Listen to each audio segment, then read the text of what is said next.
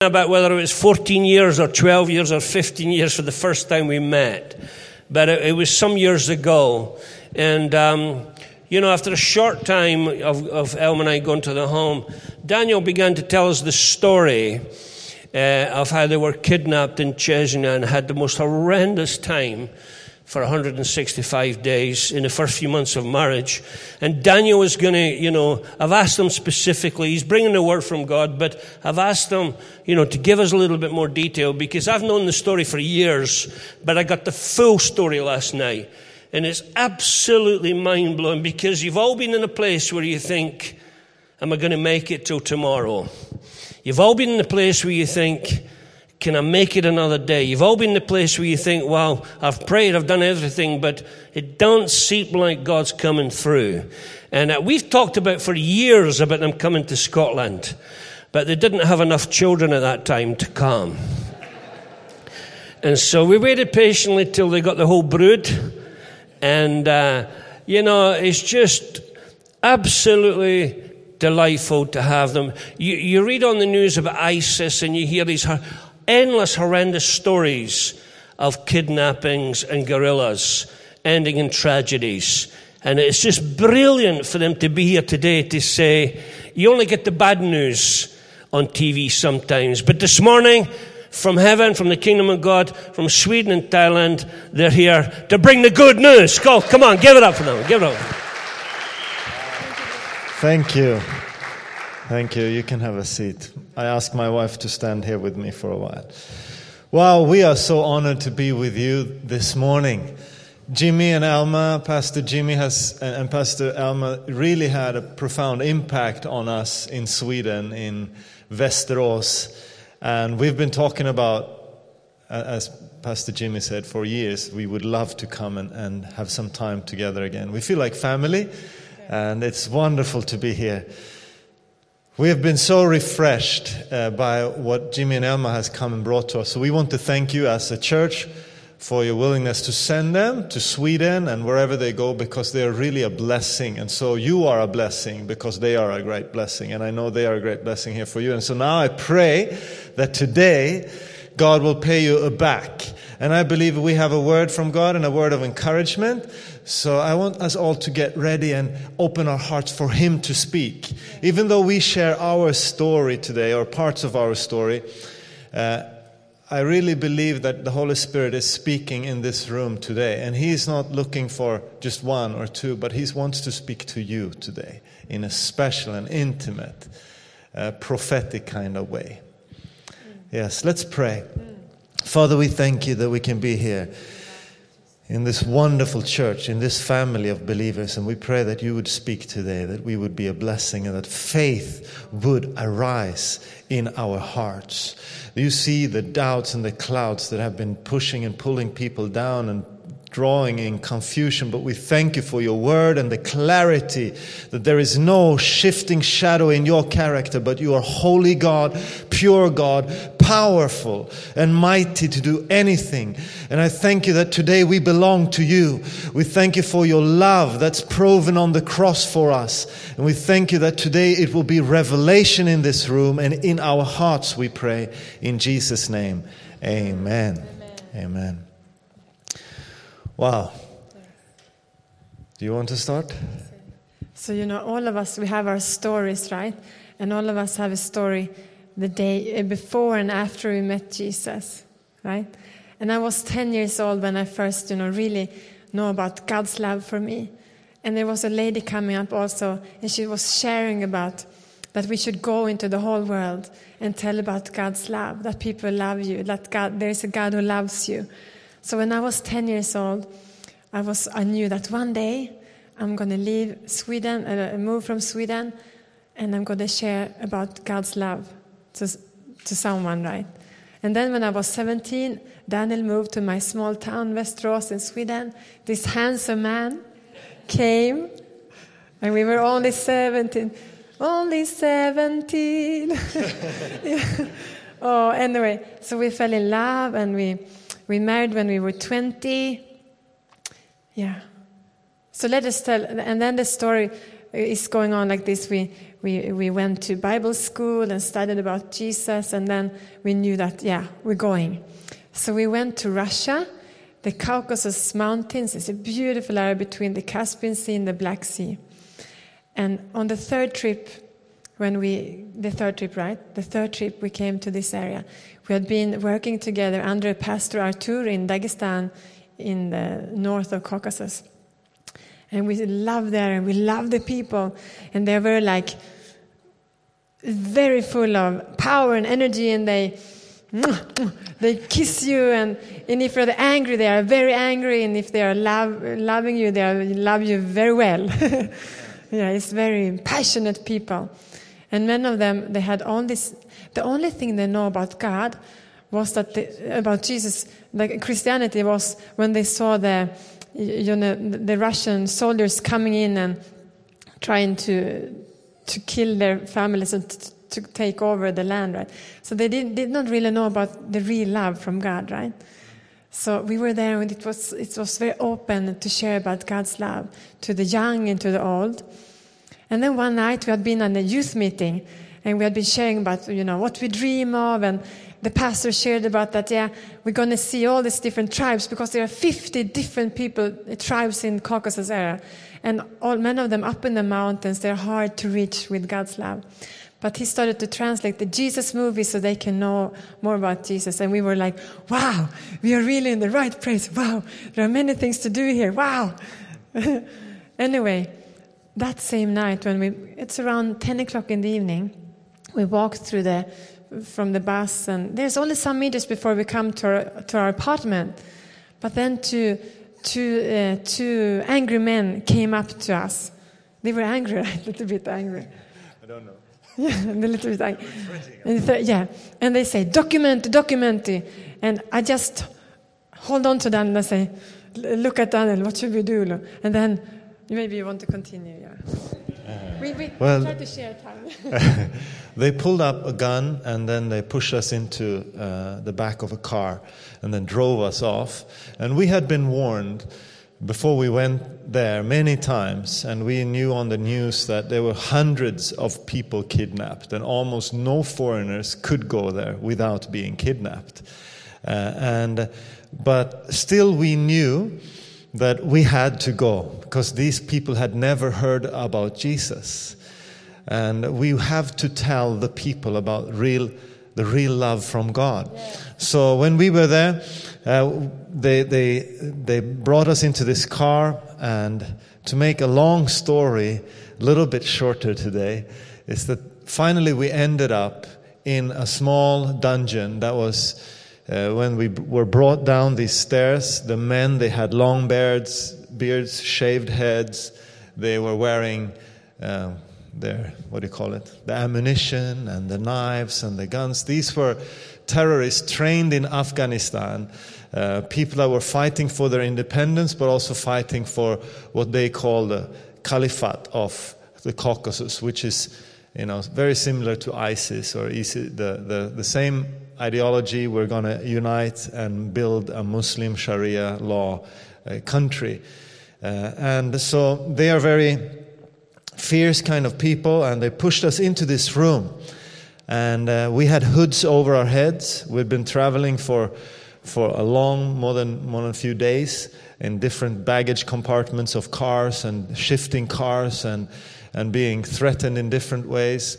And first, when we were grabbed, I think what we would do, like what all of us do, right? We, we, we just started praying and we didn't know what to pray for. We were in shock. We were praying in tongues and we were shaking at the same time. It's cold, like almost as cold as in Scotland. No, this was in January, so it was snow on the ground.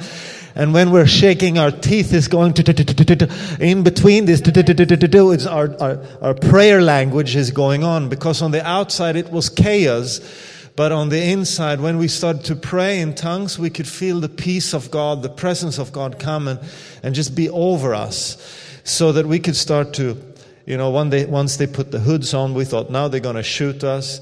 But the only thing we could say to them, we, we tried to say in their language or saying to them, Jesus loves you. If that would be the last thing we, they would hear, we prayed, let them understand that Jesus loves you. We also prayed while we were in this car we prayed, God, if we're about to die now, we pray that you send 10 more fanatic missionary couples to this place because they really need your love. They really need to hear about the good news. Um, but praise be to God, we never died. Uh, but what happened is we came into this room and they, we heard the metal, big metal door close behind us. And we were in a cell, a, ba- a basement that was, you know, I could touch the walls with my hands at the same time. So about this length and about this width. And in one corner there was a bucket that became our bathroom for the following five and a half months. And then we had mud floor and cement walls. There was one naked light bulb and one pretty scary, rusty hook in the roof. And we saw, you know, rests, the, the what do you call it, thing, signs of leftovers of that people had been there before. So it was a, a very dark and scary feeling. But once, once we were in there, there was some one word that reminded us. Our pastor, Pastor Per Johan in Sweden, some, some of you know him. I know he, he has been here and he loves Pastor Jimmy and Elma. And Pastor PJ, we just recorded a CD some maybe a year before we were kidnapped. And in the CD, Pastor PJ held a sermon on how Paul and Silas, as they were in prison, praised God in the darkest of situations.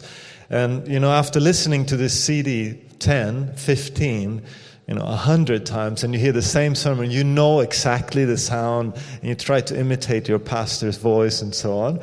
And, and, but when we were kidnapped, these words just came to us how Paul and Silas, how they praised God in their situation. So when we were in this room, we took off our hoods and we saw the situation. We heard our gods laugh at us as they walked away, and we stood there in shock. But we decided to let's do what the Bible says. Let's hold on to the promises. And so we started to follow the example of Paul and Silas, and we hoped that God would send an earthquake to open the doors, you know. But anyway, if God would send an earthquake or not doesn't matter. What matters is that He is good and He is God no matter what situation we are in. So we started praising God, dancing and shouting and, uh, you know, maybe it would be easier to sing, God, come and comfort me, poor, poor person in this terrible prison. But that's, I don't think that's what God teaches us what power of praise is. Because the power of praise does not focus on our situation, but it focuses on God's power and God's greatness. So when we started praising God in this place, in this room, we danced to keep the heat up and we were, you know, in shock, but dancing and shouting and praising God. And we were singing songs like kids' songs, but songs that were full of faith. Because I believe what you need when you are going through the, the darkness is faith. As we become Christian, we become Christian by faith. It's all by faith, right? We trust in God, it's all by faith. And so when we keep on walking, we become born again by faith but we also grow by faith. When God gives us grace for salvation, it is so that we know we have a hope, we're on our way to heaven no matter what happens, right? But He also gives us grace to enable us to become more like Him and to conquer every season and every situation we might face. So, what we needed in this moment was to sing songs of praise and songs of faith. And so we were singing these songs like, uh, kids' songs and songs from uh, songs that we are more than conquerors through Christ who loves us. Uh, there is nothing that can stop the power of God. And songs, uh, one kid's song that we sang that I am not afraid. I am not afraid. The Lord God, He walks with me and I am not afraid. It was a musical about David and Goliath. But anyhow, this song became powerful song of faith and proclamation in this, in this, in this season.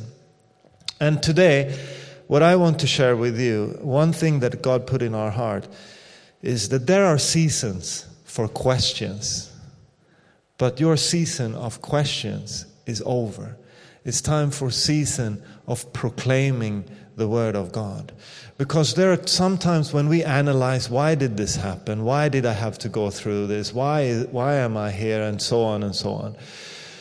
It's time to let go it's time to start to proclaim the Word of God, of who He is, what He can do, and what He wants to do, and what He is about to do, and what He has, His promises for your family and for your situation. Start to proclaim those words over you, over your church, over your family, over your city, over your nation, because God is about to do something, and you can let go of those questions. I've had so many questions in my life. But if I kept on asking the questions, why would this happen? And every time we share our testimony, people ask us, why do you think this happened? I said, I don't know. And I don't need to know. I can have a lot of explanations, but they feel not enough. When I compare to the pain and the suffering that we went through, I feel like the reasons are not enough. But when I look at what God, what God has said, He has said that for those who love God, everything works out for the best. All right. I don't need to know all the answers. One day I probably will know a little bit more about it, but for now, I need to know what is essential for me now, and it's the Word of God, it's the promises of God. And when you hold on to that, keep on walking in faith, we will come through and break through. So, in the next morning when we woke up, uh, we were hungry, of course. In Scotland, you have a very nice breakfast. Oh, very nice and strong. We can last long. Yes. So anyway, this that the first morning in we call it our dungeon. You know, there's no window, so we cannot see the sun, and there's a mud floor, and it's, everything is gray and brown. The brick wall and the cement wall. So we're like, oh, okay, a new day. And then we, we had been sleeping on the wooden plank on the on the mud floor so we're quite kind of sore, you know. We come from Sweden, we, and like in here, Scotland, you have very, very nice beds. At the inn, we stayed very nice beds, right? We're used to have a nice, comfortable life, right? So that morning, we were like, wow. and then the guards came in and they were angry and they started to hit us. And we could not understand why are they hitting us with their guns and why are they doing this. But after some time, we understood that we had been too loud because Many hours, like Daniel said, we had been singing songs to Jesus, you know, this, you know, warrior songs like, we are not afraid, we're gonna be conquerors, we are not giving up, you know, we had sore throats of screaming. So we realized, wow, we better behave. We don't want to be hit, right? We don't like to be hit. I never are used to be hit because I grew up in a very loving family. So it's like, okay, we better be silent. But you know what? Even they, they could not hear. But what we did for half a year, because we stayed from January, it was year 1996 to June. 1998, 96 we married. 98, so it was half a year. So we, we learned how to whisper. And we learned how to whisper worship songs. And you know, there is power in, even when we have to whisper. So it's Holy Spirit with, with, with us every day. And we were more than conquerors even even in the pain. And what god taught me and daniel and also it's still teaching us through the years now we've been living in thailand for eight years and have a church there now even after. But even in the dungeon god taught us paulina daniel can you praise me in your pain? Can you praise me in your pain? Yes lord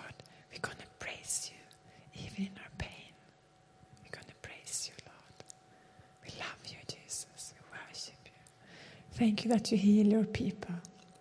Thank you that we are safe and secure in your name, Jesus. Thank you that we can be steadfast in your name, Jesus. We can be stable. Thank you, Lord. So the days went by, and I had, you know, the hairpin in the hair, and we do like in the movie. we take the hairpin and we do one mark in the brick. Like, so we we figure out like we're going to be hundreds, hundred, you know, one, two, three, four, five and in each brick.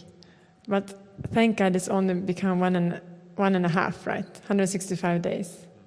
Thank you, Jesus. So that morning also we, you know, after they hit us, but then after some time they also came down with the, they call it chleb, like the, the bread, Russian bread. So they, every day they give us a bread, and then every day we could make our own soup. So because it's very cold, right? So it, we are so ho- cold. So they gave us a gas stove and a, a, what do you call kettle in English, where we cook in kettle. yes, thank you. So we could pour some one cup of rice, one cup of macaroni, and one one onion and one potato. So that became our meal, one meal a day, this soup and the bread. And you know, then he has birthday. You want to take it? Yeah, you can do. I'm about to. Okay. When when we were the second day or maybe the first day, we had a when we were kidnapped, we had a backpack, and in that backpack we had two Bibles and another book and some some notebooks and so on. So when we were in this room, we asked the guards, "Can we have our backpack?" And for some reason, they brought the backpack. The second day, they came with the backpack, and as we were there and we, as we were eating the bread. Uh, you know, we took out our Bible. It's the same kind of Bible like this one. It was same size, and we prayed, God, uh, thank you for the bread, and we thank you for your word. And then I was reminded of this birthday card that my sister had written to me. You know, one month before, I have a wonderful older sister that she loves, you know, and she's very artistic and beautiful, makes beautiful birthday cards. But for some reason, this beautiful birthday card was in one corner was an ugly scribbled Bible verse, you know, with like when the pen doesn't work, you know, and you have to do it a lot of times. And she had written Isaiah 51, verse 5 to 16. And so, for some reason, I didn't remember at all what this Bible text said, but as we were there, I reminded, I was reminded of these very numbers and this passage. So I took my Bible and I looked in Isaiah 51, 14, and I don't know if, if my PowerPoint works, did it? It didn't work? No. No matter, no, no worries. We can read together because in Isaiah 51 and verse 14, when we read that verse, it was like God just sending one of his personal messages to us. Because it says, the covering prisoners will soon be set free. They will not die in their dungeon, nor will they lack bread. So every day for 165 days, they would give us bread. And every day when we saw this bread, we were reminded of this verse. It says, they will soon be set free. Now, I am a Swedish, impatient kind of Viking person. so I want things to happen yesterday. So when God says soon, I think it's you know, now. So I kept my shoes on for 10 days in a row because I wanted to be ready when they were bringing us out.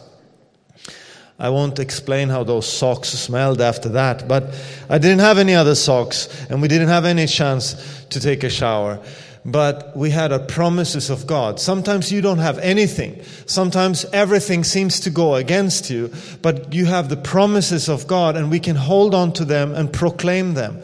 The guards would come to us and sometimes they would say, you, in Russian, they would say, you will soon be set free, inshallah, if God will.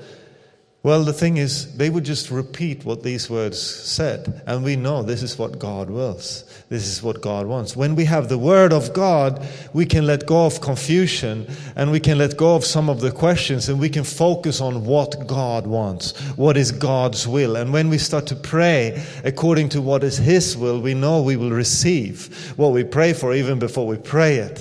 So it says, they will not die in their dungeon. So we knew we would come out of here. When we were kidnapped, many, many, many prisoners were killed. Many kidnappings did not end the way ours did. There were some Italian engineers that were there to help the people, and after half a year of kidnapping, the authorities found their heads in bags on the road. Uh, the Baptist church in Grozny, which was the only evangelical church in Grozny in Chechnya, they had to change pastors within nine months all the time because the pastors disappeared. And one of the pastors' head were found on a pole on the market. So you kind of get the mentality and the picture and the brutality of this region and this religion and mindset that you know, enslave these people. But we had this promise. So, no matter how scary pictures the devil might throw at you, or the doctor might diagnose you, or whatever people say, or your bank account, bank statements tell you, you have the promise of God. That is all you need. You will not die in their dungeon, nor will they lack bread. So, praise God for His faithfulness and His strength. You know, I, I, we want to share one more story from when we were kidnapped. Uh, and that was after, you know, almost, let me see, three months. It was the 1st of April. And what we did when we were kidnapped is we made routines. Every day we set up routines, and in the morning we would, Paulina is a very wonderful wife. She would sweep the floor. You know, we had a mud floor and we ate the bread and some crumbles on the floor, but she would sweep it every day. You know, and she would make it nice. We would, we would put together our blanket uh, into, yeah, she would sweep it with a piece of uh, what do you call it? Uh, cardboard. Uh, anyway, and we would make this planks where we had our blanket on that we call the bed. She would roll up the bed and then it would not be a bed anymore. It would be a sofa. So we can sit there and we would read the word of God. We would pray. And this morning, 1st of April, I remember I was reading, I was praying in, in my side of the room and, you know, some of you, you get, you know, tired of your spouse, you know, after a few hours, but we had 165 days non-stop. you have to find a way how to come alone, quiet time with God. So we were in this corner, I was in this corner and praying to God. Uh, and I, I made a routine to pray the Lord's Prayer. Our Father who art in heaven, hallowed be your name. And I was praising God out of that foundation prayer. And then I came to this verse Give us today our daily bread. And I thank God you give us everyday bread. And it's, it's, it's, it's wonderful. And as I prayed that prayer, I felt in my heart God speak to me again. And God said, Today I will bless you abundantly. So I just turned around in my prayer, turned around to Pauline, and I said, I believe God's going to bless us abundantly today. And then I kept on, you know, having in my private prayer time. At the same time, Paulina was in her corner reading the Bible. And I think you, uh, you can share what you were reading. Yeah. Uh, so I was reading in Matthew 6, and you know, uh, to read the Bible is so good for us, right? It's to, to feed, our, feed our spirit. But sometimes I have to say to you that I feel bored of reading. I don't know why, but I felt bored even in the dungeon. Like, oh, it doesn't. It doesn't this is. Is it? I feel depression coming over me. Like, oh, but still, I thank God that I could keep, keep reading that morning because that morning it was like bling. I wake up in my brain because I started to uh, be kidnapped like for three months already, right? And we had the same clothes, and as a woman, we have our, you know, menstruation, and we are so ugly and no shower, and I started really to worry, and even some animals started to come into my, I don't know the name of it, lice or, yes, yeah, the, the small animals, and they really started to to worry a lot. And then when I was reading in chapter 6, it's like, wow, this is from me. Because it says like this Do not worry what you should eat or drink or what to wear. And I think these three things are really like, oh, because we had, I was so, so depressed. I was so low in my emotions. And I, oh, how can I stand one more day? How can I do one more day? And the same clothes, and this is ugly. But then something happened to me. Uh, the Holy Spirit, you know, He speaks to us when we when we say yes to Jesus. You know, he, His Holy Spirit move into us so we can be energized. So the Holy Spirit showed me, Paulina, start to thank God. So oh yeah, and then I started to say, yeah, thank God, I have this soup, that I have this food every day, and, and for the bread, thank God.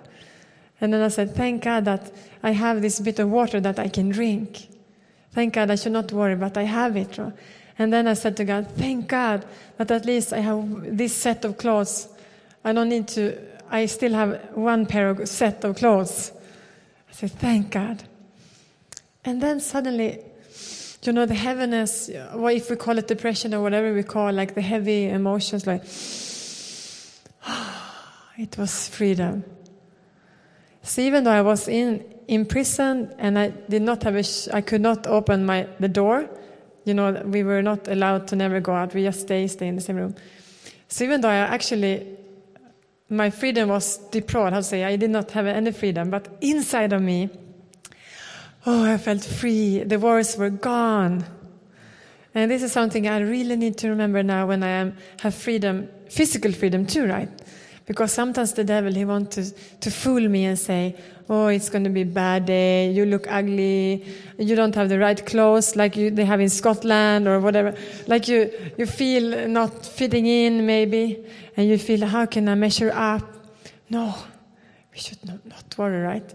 Do not worry. And we thank God we have clothes, we have water to drink, a nice breakfast or lunch coming up soon. We thank God, and then the worries will be gone. I, it's true, and I know you under, know this, but, but we just remind you that do not worry, but we start to thank God instead. And then it open up something beautiful inside our hearts, and the tr- depression will be gone in the name of Jesus. And the darkness inside of my heart just gone in the name of Jesus. And this is what it still work, right? As we're singing today, when we surrender to God, we say, I cannot do this day without you, God. But with God, we can do one more day, and then we could do, do one more day, and we took one more day. yeah. yeah. And there was one, one, one thing I, I wanted to share with them too about, you know, people asked us. Yeah. Okay, we continue, and then we do the next day. Yeah. So, what happened is, after reading this verse, and after me receiving this word during our prayer, suddenly we hear the guards coming down, and they're more than usual. And they're coming and they open the door, and they have a video camera in their hand. And uh, see, yeah, that's, that's from the video. I think this is from a previous video, but in this video, where they, they, they, they came in and then they brought a beautiful bag. And uh, we were in here now for three months, and it was getting warmer, and it was sweaty and stinky and terrible, and you have not been able to, you know, have a decent wash.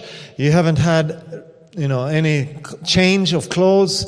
So my white shirt that was previous white and blue, like the Scottish colors, was now brown and dirty in the neck and it was you know you could you could take off the shirt and it will just be like somebody's in there. And we don't go into details. Anyway anyway they would bring this in and in our room it was stinking from the bathroom you know uh, bucket in the corner and our sweat and, and our dirt and then they would bring it in they would videotape us and we opened the bag, and it was a beautiful silver bag with the brand name Lancome on, on, on it, you know. And when you open it, it smelled like it was a different world because it was freshly washed clothes in this bag.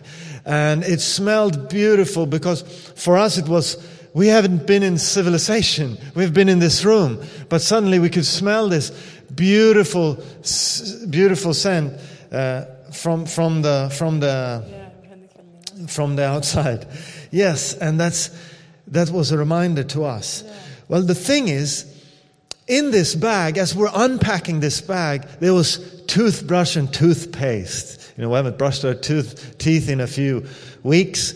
It, it's painful when you start to brush them again. So don't stop brushing your teeth. Don't do that experiment. Anyway, there was some medicine, but our God is so amazing. We never had to take any medicine during this you know, 165 days. Yes, he is awesome. Well, what I want to tell you is in the bottom of this bag, there was a sign from God. Because what we did to let our time go by and time pass was at the days we would engage in conversations and we would make up different topics to talk about just to keep our minds uh, sane. And so we would talk about our friends' interior in their house. We would talk about how we would like to decorate our house. We would talk a lot about food. And we would dream a lot about food. And so we're talking, you know, what kind of spices we would miss, and you know, we're talking about Thai food and Indian food, and we're talking about Swedish meatballs, and talking about all these different things, hamburgers, even McDonald's seemed tempting when we were there, you know. I had worked at McDonald's once. I was dreaming of making my own, you know, cheeseburgers again. Anyway, one, this night, particular night, that we were talking about what is our favorite candy. And we're talking about the candy store in Sweden that we used to go to. And we have a lot of candies you can pick and choose from. And we were t- thinking about, oh, we love salt, licorice, and you know, all these strange things that Swedish people like. But there was one chocolate we decided on that night that this is our very favorite chocolate. And it was, it's called Marabou Schweizernöt. It's a brand and it's something that's only in Sweden. And I don't know why it's called Schweizernöt. It's got nothing to do with Switzerland. It's Swedish. Anyway, this chocolate was the thing that we were, when we fell asleep that night, we were driveling on the plank and we we're dreaming about eating this chocolate. But when we, when we opened this bag, in the bottom of the bag the day after there was one 250 gram a big huge the biggest chocolate cake ever made from this brand very same brand that we had talked about the day before the night before the marabou schweizernöt chocolate. So for us this was not just a wonderful treat to our taste buds it was also a treat to our spirit because we didn't ask god for this but God knew even before we talked about and decided on what was our favorite, He knew what we would talk about. And He planted that in this bag that was sent to us. And so we took out this chocolate bar and we said, let's celebrate. When the guards were gone, we took out the chocolate bar. I think it's so amazing that God even sees the need of, of candy, right? That, he, that, you know, God is the God of details and He cares for you and He knows what you need today and tomorrow and, and ahead. And He wants to feed you, even with a good food, right? But also He wants to feed your spirit and He wants to feed your, give health to your body, right? So I think that this, we were amazed. We were so happy. And you know, we had some new fresh clothes in this bag too. So we were so happy, but at the same time we understood, okay, maybe we have to be prepared to stay longer. And that is what happened. In three more, around three more months, we stayed in the same room. And sometimes when we are, we are out, you know, people ask us, how can you stand each other? Why are you still married? How can you, you know, do life together after this trauma? And people say, and then other people ask, How can you believe in a God? And you say, God is good. You say that God is love. You say that God cares. How can you still believe in, in God when you had to go through this pain and problem and chaos and trauma? And then we just, you know, answer. I think there are two ways. Other way we, we blame, I blame my husband or he blame his wife, right? You're stupid. Why do why do we came to this situation? Blah blah blah. We should have thought of doing this and that, going the other way. Blah blah blah. You, we can start to blame, and we can start to blame God. You are so bad. You what? But we made the choice. So we said, okay, I want to stick with my husband. I want to follow him wherever he goes. And he went down to the dungeon, and there I go. you know, because it's more fun to do uh, go on the road together, right? Even the hard times. And also with God, that we together made the choice. We do not understand why we have to go through this pain. But, you know, we t- took each other's hand and we said, We believe in you, God. We believe we, we're going to trust you. So every day, thank God we could have the Bible with us in the room. And also, when we read in the Bible, we saw that if we do not forgive others, then Father God cannot forgive us my sin. So we took each other hand and we said, We believe in you, God, and we're going to stick together with you, God, and we're going to stick together as a married couple, even though we are like newly married, and this is very strange to have a, a start like this, but we're going to stick together. And we also made a decision in our mind that we forgive our kidnappers for what they have done to us and what they will do. And I think this is the key why today we can, you know, God has healed our hearts, our soul, and emotions, and also why we can smile and we can have a hope for a future. And that is because of Jesus, amazing Jesus, that He heals us. Mm.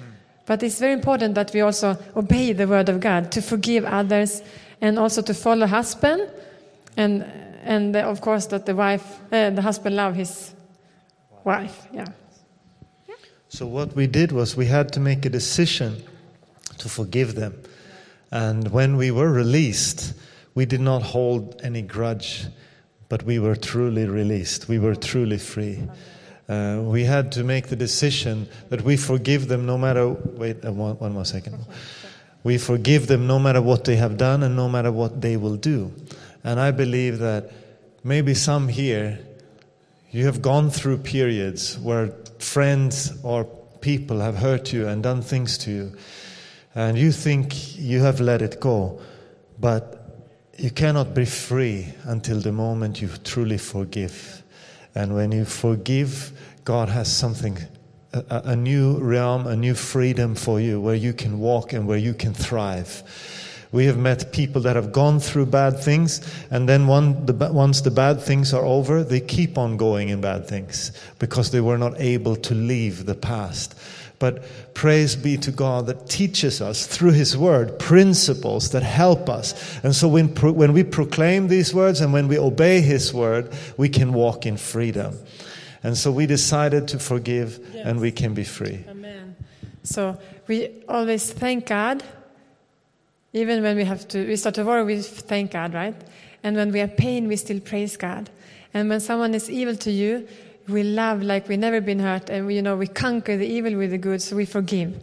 And then if you're married you keep on loving your spouse because i assure you it will add up to a beautiful life. Amen, amen. Okay, thank you paulina.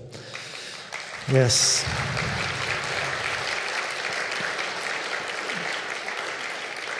Praise praise god. You know after 165 days and those marks on the wall had filled one brick and was more than half of another brick being filled with these marks.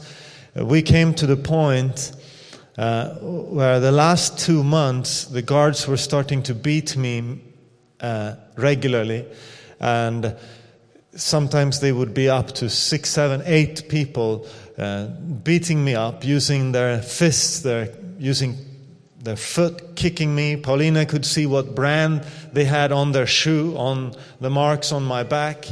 Uh, uh, we had now new clothes, but as summer approached in the Caucasus and the rainy season, it was raining. It was mud floor became mud floor. And there was different animals waking up that was with us in this prison cell. Now I love animals. My wife don't love those kind of animals that much. We had the mice and we had the frogs coming alive. And, you know, the frogs couldn't come out. So we had to wait for the guards to come. And then, kind of, when the guards opened the door to bring us some water or something, we, we chased the, the frog out. Go into freedom, my friend. Freedom, freedom. The guards wouldn't stop them. But we couldn't go out. And this kind of gets into your mind that you can't get out. And I felt sometimes like a like like a like one of those pets that a small little boy has in a box. Maybe what what do you call them? Uh, what do you call those? I call them rats. You have more domesticated names for those animals, but it's rats. If we're honest, it's mice or rats, right? Anyway, like a little boy would have them in the box, and how the boy would shake the box and then maybe take out the rat sometimes just to play with it and pull it. And that's how I felt like we were in the hands of these evil people and they were doing, beating me up, kicking me, doing things that in my spirit, when you can't defend yourself anymore because you're afraid what would happen to your wife and and you're afraid of what would happen if you try to defend yourself, if you try to escape. And so you're afraid and we're just asking God, help me, help me. And sometimes, to be honest, your faith falls flat. And I would come down after a beating and I would just be crushed in my spirit. And I would say, God, I can't take this anymore. Other times, when I came down, I was just filled with awe of what Jesus suffered for me. Because Jesus did not run away. He could have snapped with his fingers and he could have killed the people who tortured him. But Jesus would lay his life down for me. So as I was beaten and, and hit, and they would threaten me and tell me I can't come back and preach the word of God. I can't, you know, do this and can't do that. And then they would beat me up. I still knew that my Savior, Jesus, He suffered this, endured this. And even though He could have run away, He never ran away because He took my, my place. And so, but one day I felt like now my, My cup was full, and I asked God. I was reading in 1 Corinthians chapter 10 and 13 where it says, I will not allow, God says He will not allow us to be tempted above our capacity. And I felt, now this is this has come to my limit. And as I prayed that prayer, something happened in my spirit. I felt the faith and the peace of God come, and there were some other signs that made me tell my wife that day that today we're coming out. And to make a, a long story short, we were brought out. Now there were evil forces who tried to kidnap us from our kidnappers because they thought they could get some money. So we had to hide. And when we were released, the people that helped us to take us out of Chechnya, they had to hide us. And then we had to walk over the border at night. Uh, we had been still, you know, we had been in this small room and suddenly we had to walk over the, you know, the border between Russia and Azerbaijan in the no man's land and wilderness. And we, it, was, it was a trial, but God brought us through. God carried us. And later on, we came to freedom. And uh, God used the testimony that we could share. So we were in the TV sofas in Sweden on the main TV channels. God had made a hype out of it, and we could just come there and share about what God is. And those journalists who usually are just criticizing and analyzing and, you know, against Christianity, they could not say anything when we shared our personal, personal testimony. And the same is true for you. You have a story, you have things in your life that might seem to be messy, but they can become the very message that the devil cannot stop. You might go through a test that will become the greatest testimony and that will be an, a weapon in your hands to wage war that no enemy can stand against you. So, whatever you are going through, whatever you have gone through, it is time to move on. It is time to push through. And God is with you. Hold on to His promises. Know how you are called to walk. And we are called to walk our life and live our life with, by faith and not by sight. Now, when we came out, we were in Sweden for a few years seven years. And during those seven years, we had four children and a beautiful time. We were part of planting Life Center Church in Sweden with Pastor Per Johan and beautiful time. But then one day, one summer, you know, we, the biggest pain for us, to be honest with you, when we came home from our kidnapping, was that our dreams were shattered. It was not that we had gone through this pain, but it was on our wall, we had a big Caucasus map, and we had imagined what we would do for God in this region, and we wanted to reach these unreached people group. But one day, as God was speaking to us in our private prayer life, God gave me a verse that says, Remain in the land and be steadfast and faithful, and I will give you the desires of your heart. And I said, God, you want me to remain in Sweden? so I had to dig, bury my dream.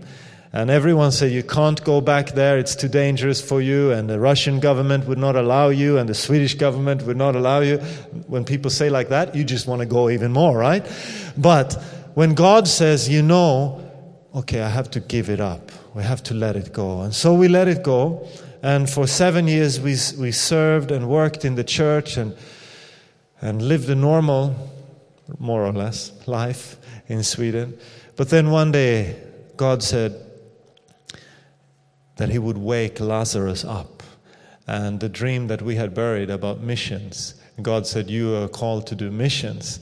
And suddenly, you know, when you're alone, when you're single, or when you're newly married, it's one thing.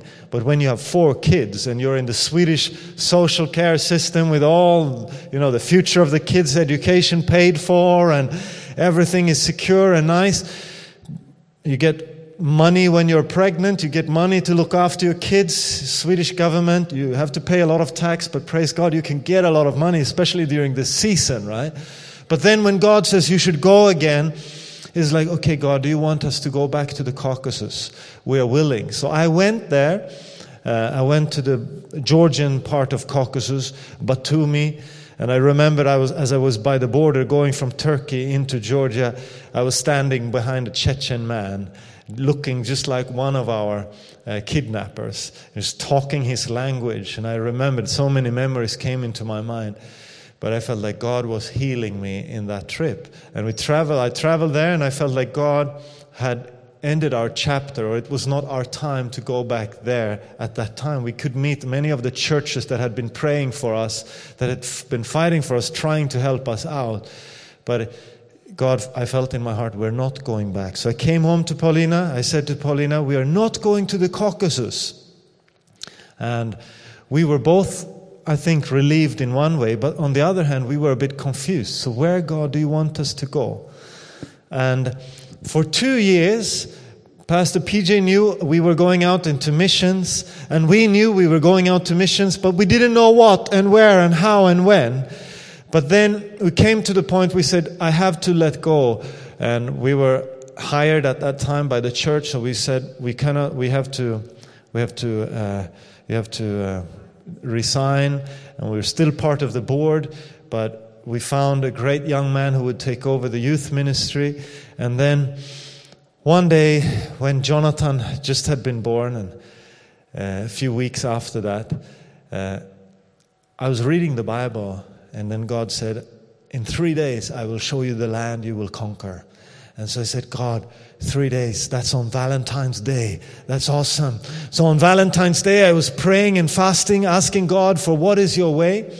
And then and then on when I was going to bed that night, I was more confused than before.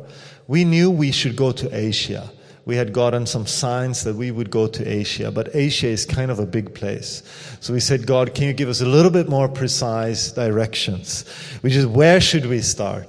And then as I was about to fall asleep after praying and, you know, seeking God and when I was about to fall asleep, suddenly I had this strange word in my head, and it was the word krungtep.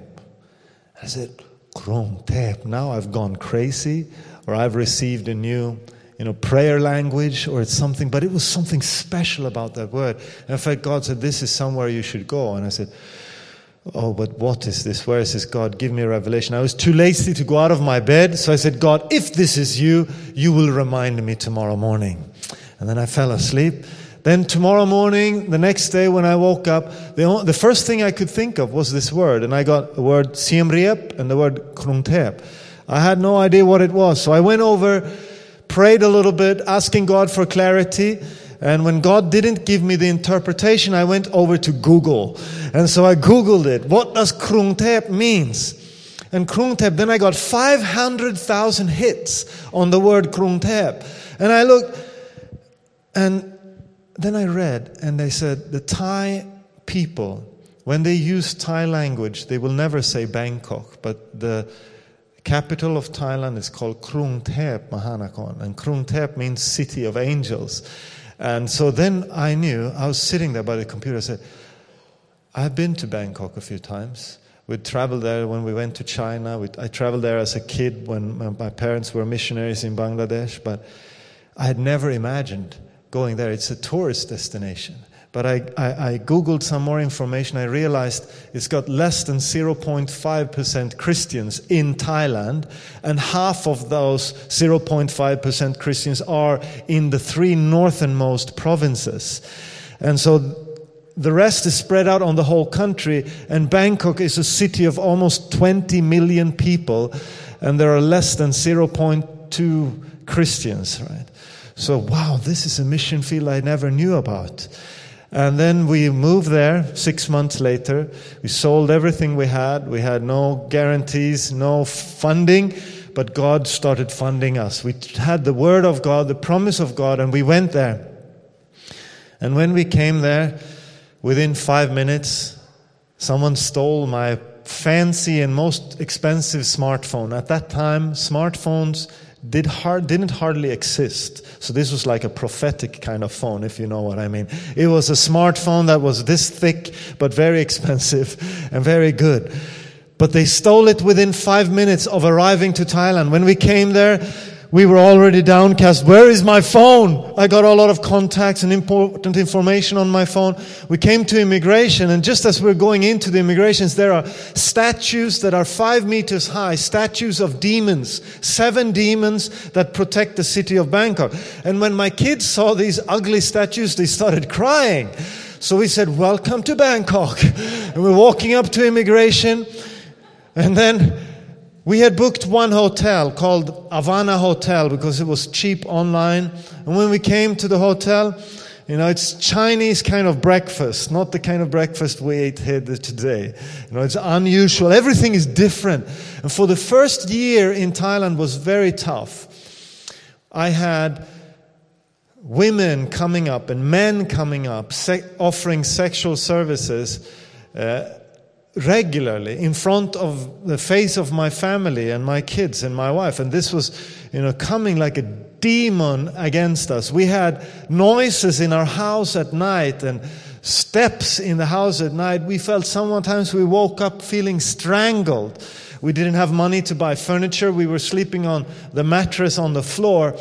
Uh, but we were praying to God, and for six months we were witnessing and telling everyone and everything about Jesus because we had come to tell people about the love of God. Everyone smiled because they're Thai people, they're so friendly and polite, and they say, Wow, very interesting, lovely. But no one came to the point when we invited them to say, Come, we're going to have a meeting for those who want to know more about Jesus. No one came.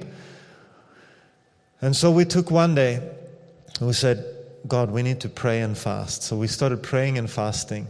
And this was in the dry season in Bangkok. And as we were praying and fasting, suddenly it started raining.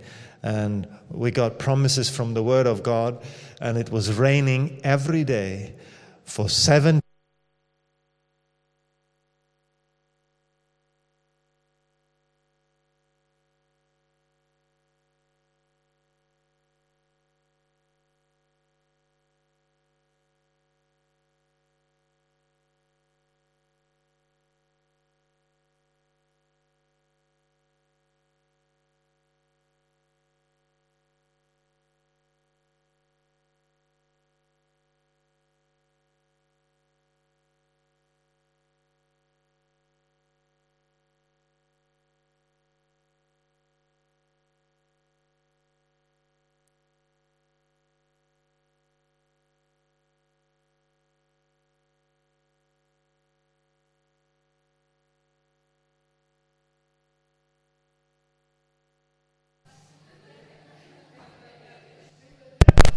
stop us here today. But we just laugh and go on. Because we're in Scotland and we laugh a lot here, don't you? Especially if you have Pastor Jimmy as your pastor, I bet. Wonderful.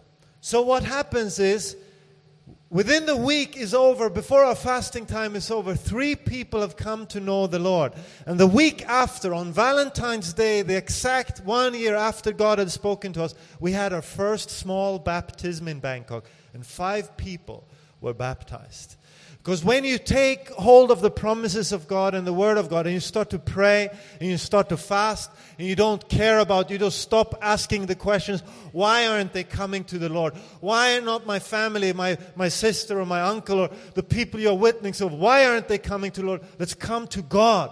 Let's come to His Word. Let's pray with faith, expecting Him to move, and God will do miracles. Now we had five people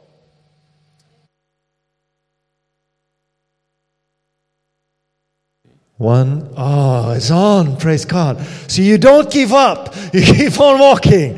You walk by faith. There will be, there will be noise. There will be help. But what I want to tell you is hold on to the promises. You know what happened after that week of fasting? We saw five people come to know God, and God said to us, Do not look down on the small beginnings. But what God is about to do will be bigger. And then within a few weeks, one, the first girl who got saved, one of the first girls who got saved, she started reaching out to her family. So we went out to a village and we preached the gospel in this village for the first time, and all of her relatives wanted to be saved and be baptized. So one small village church increased with 20 people that day as we came and visited that family. And so God started to use people. And today, uh, I want to just share five more minutes about what, how God functions and how, how God has shown himself great in our life and in Bangkok. And now we have a church. Uh, I will tell you, we had 23 people baptized the first year as missionaries in Bangkok. But as we went home to Sweden to raise more support, when we came back, three of them were still living in Bangkok. All the others were somewhere else. So we had to start again and again. And this is this is a common trend in Bangkok. People come and go, people come and go, and you, you, but you pour yourself into people's lives. And you give your time, your energy, and then they are gone, or they turn God their back, and they fall into sin, or they fall for different things. And, but you keep on going. If you are faithful and you don't give up, but you do, you do, you keep on doing good you will receive a reward. You will receive the harvest. You just keep on going, keep on walking, holding on by faith, proclaiming the word of God, not questioning why, why, why, but proclaiming his promises, praising him. And as you praise him, like Paulina said, even in your pain, his presence comes when we praise God. And even though you are surrounded by enemies, if you praise God surround, in the surround of enemies, His presence comes down and no one can stand against Him. So we are on His side. And so now we have a church that meets in two locations. We're around 250 people that love Jesus. All, all of our leadership team have been you know, saved and born again these last seven, eight years. And they are brilliant leaders, serving God, hungry to, to serve God. And, and now God has called us to move on. From Krungtep, we will go to Siem Reap, because the church in Bangkok will thrive and will, we, we pray and we believe that God will, will do something great. But we have a church plant that we started in Bangkok, no, in Siem Reap. And we, four years ago, we started going, and I want to tell you one story. And uh, you know, John chapter 4, when Jesus comes to the Samaritan woman, this is what we have seen. When God wants to change a city, he will choose someone. And usually, he will choose the someone who no one else will choose. When he came to the Samaritan, to the well, he started talking with a lady. And this lady was a lady of bad reputation, but Jesus saw her and Jesus loved her the way she is. And when we, we ask God, how can we reach the city of Bangkok or the region of Asia? Asia is hundreds of millions. You know, more than half of the world's population is in, in within you know, a circle of less than five hours flight from Bangkok. You have more than half of the world's population. It's ridiculous. And, and 40 of the 50 least reached people groups with more than 10 million people. They're all in this circle. And when we came there, we said, How is this possible to reach? And then just God gave us one word it's heart by heart and heart to heart. You see, we started reaching out to someone. If you see someone like Jesus saw that one uh, at the well in Samaria, he changed the whole city. The whole city was changed through this woman's testimony, through her story, her personal story. But when she first met Jesus, Jesus just asked her of a favor. Jesus asked her, Will you give me a drink? That's what Jesus asked this girl. And sometimes when we come, we're not coming just to preach the word of God, but we can ask a question to people. You know, ask them of a favor. Because when someone can help you with something, then they will start to listen to you. What anyway, we can talk a lot about this. This is from John chapter 4. But the interesting is you can see how this Samaritan woman, she would keep on asking questions. A bit stupid questions you might seem, it might seem. But Jesus is going after her heart. You know, she starts to talk about religion. She starts to talk about, well, you say we should worship there, and we say we should worship here. This is the right place, and this is the right style. And they say this is the right way, and this is the right style. But, but Jesus says, Where is your husband? Go and get your husband. He talks straight into her darkest secrets and her hidden, hidden things in our heart. Because God is not interested in a religious kind of relationship where you know what everything is right and theology and doctrine and everything is perfect and you're so nice and neat. No, He wants your heart. He wants your pain. He wants you to be able to open up your heart to Him and say, Jesus, I need you. When He's coming to change the world, He needs to change your heart. And He just needs one heart changed to change your world. He just needs one person around you to change their heart. And He wants to use you and me so that we can bring, just like the Samaritan woman, she brought, came to the village and says, Come, I found the man who knows everything I've done. He sees right through me. And she felt the love and she brought the village, and the whole village came and they said, Now we believe, not just because of what you've said, but because what they experienced when they met Jesus. Jesus is looking for you to stop asking all the questions. This woman was hiding behind the questions, but God was looking for her heart. God was looking for her re- reality. And He said, I don't care if you worship there or there or here and there and how and that, but you should worship in spirit and in truth. This is what God is looking for. People that start to be honest, start to open up, start to leave the shadows over and surrender everything to God. And that's when God can start to use you and me. When we came the first time to Siem Reap, we came to a hotel, but we felt we had to go out. So we went over to a high school because I believe God loves young people. He loves everyone, but He has a special, special, spe- young people are a special key. And I believe in this church, the youth of this church, you, will, you should use your voice, young people. You should be bold. When we came to the high school, we came to the volleyball court and we asked God, give us key people. And we were standing there, you know, we're two people in their 40s or late 30s, standing there by the volleyball court looking odd. We're the only foreigners on the whole campus, and everyone's looking at us, but no one dares to connect with us, you know. Everyone's looking, but not pretending that they're looking. They're playing volleyball, and I love volleyball, and they were good at it. And then we prayed, and then suddenly one young boy, his name was Davat, he came up, and I can show you the next picture here on the slide. We have Davat, the first time we met him. He came up to us on the, and, and, and we started talking with him, and Paulina started asking him if he knew about Jesus. And he said, Who's Jesus? I don't know Jesus. And Paulina drew a cross in the sand on the volleyball court and said, Have you ever seen the symbol, the symbol of the cross? He said, No, I don't know. Maybe somewhere in a movie or something. I've seen it, maybe. Uh, and then so we, we told him about, well, it's the story about how God who created you has a great plan for you and took away the sins from you so you can have eternal life. And do you want to know more about this? And the young boy says, Yes, I want to know more. And then we said, We have come here to start a church and start a group meeting. So, where do young people love to hang out? What's the coolest place to hang out? And then he said, Well, there is one shopping center in Siem Reap, and that's where they have air conditioning. And there's one coffee shop in that shopping center. That's where, that's the coolest place. The only cool kids go there. It was a Today, 5 p.m., that's where we're going to have the first meeting here.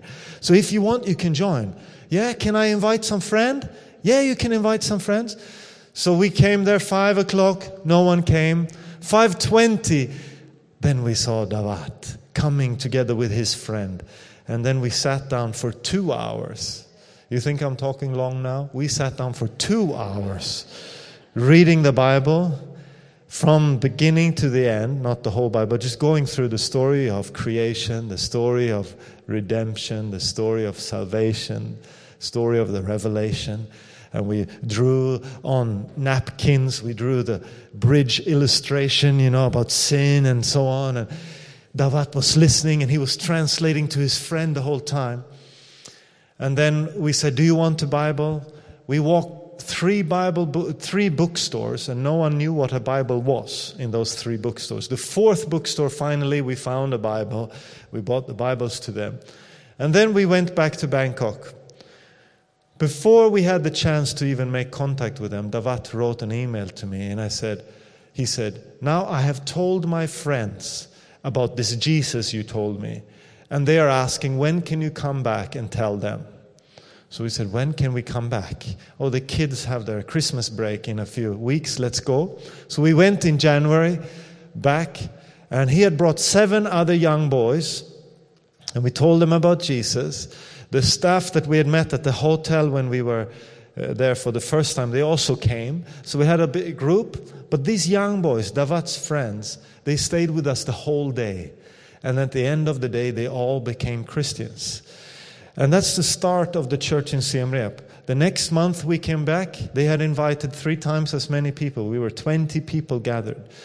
And then within a few weeks, we were over a hundred, uh, within a few months, we were over a hundred young people. And when we made the altar call, we didn't have any fancy worship team like here. We had a guitar, no, hardly no working sound system in a small room. And we asked, who wants to leave Buddhism, who wants to trust God for the rest of your life, uh, receive salvation of sins?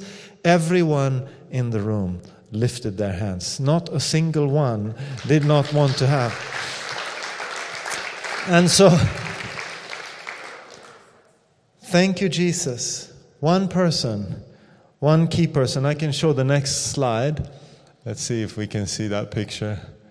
Uh, this was in April, so January and April, we, we baptized, I think it was 20 young men and my oldest daughter, Jemima, was also baptized that night.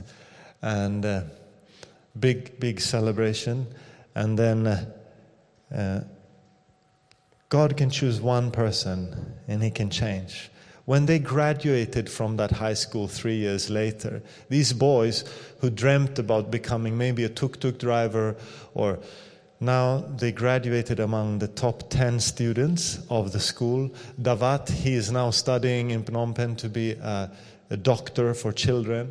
And there are others who are studying to become in IT. They are, uh, you know, going after scholarships in, edu- in, in universities. And we are helping them supporting them sometimes with finances just so they can keep on pursuing their dreams. They used to dream about some things, but when Jesus come in and Jesus gets hold of your heart, your mind grows. And I believe this is the best way to raise a nation out of poverty is to plant the gospel and to plant faith in the heart of people that they can see that if God is with you, no matter what your past is, no matter how horrible your past is, like Cambodia's horrible past, no matter how it looks like, Jesus has a great future.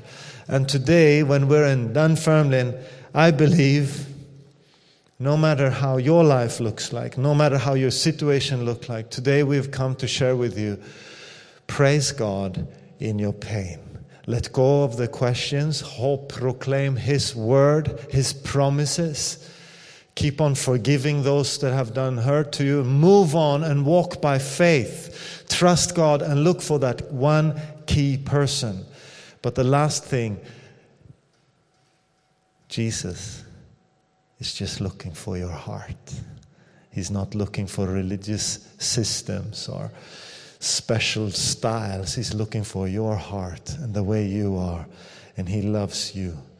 Let go of whatever is hindering you, whatever has been limiting you, and trust God that He has a great plan for you, for your life, and for this church, and for this city, for this nation. And please keep us in your prayers and know that you are welcome to come and visit us in Bangkok and in Siem Reap anytime. God bless you. God bless you.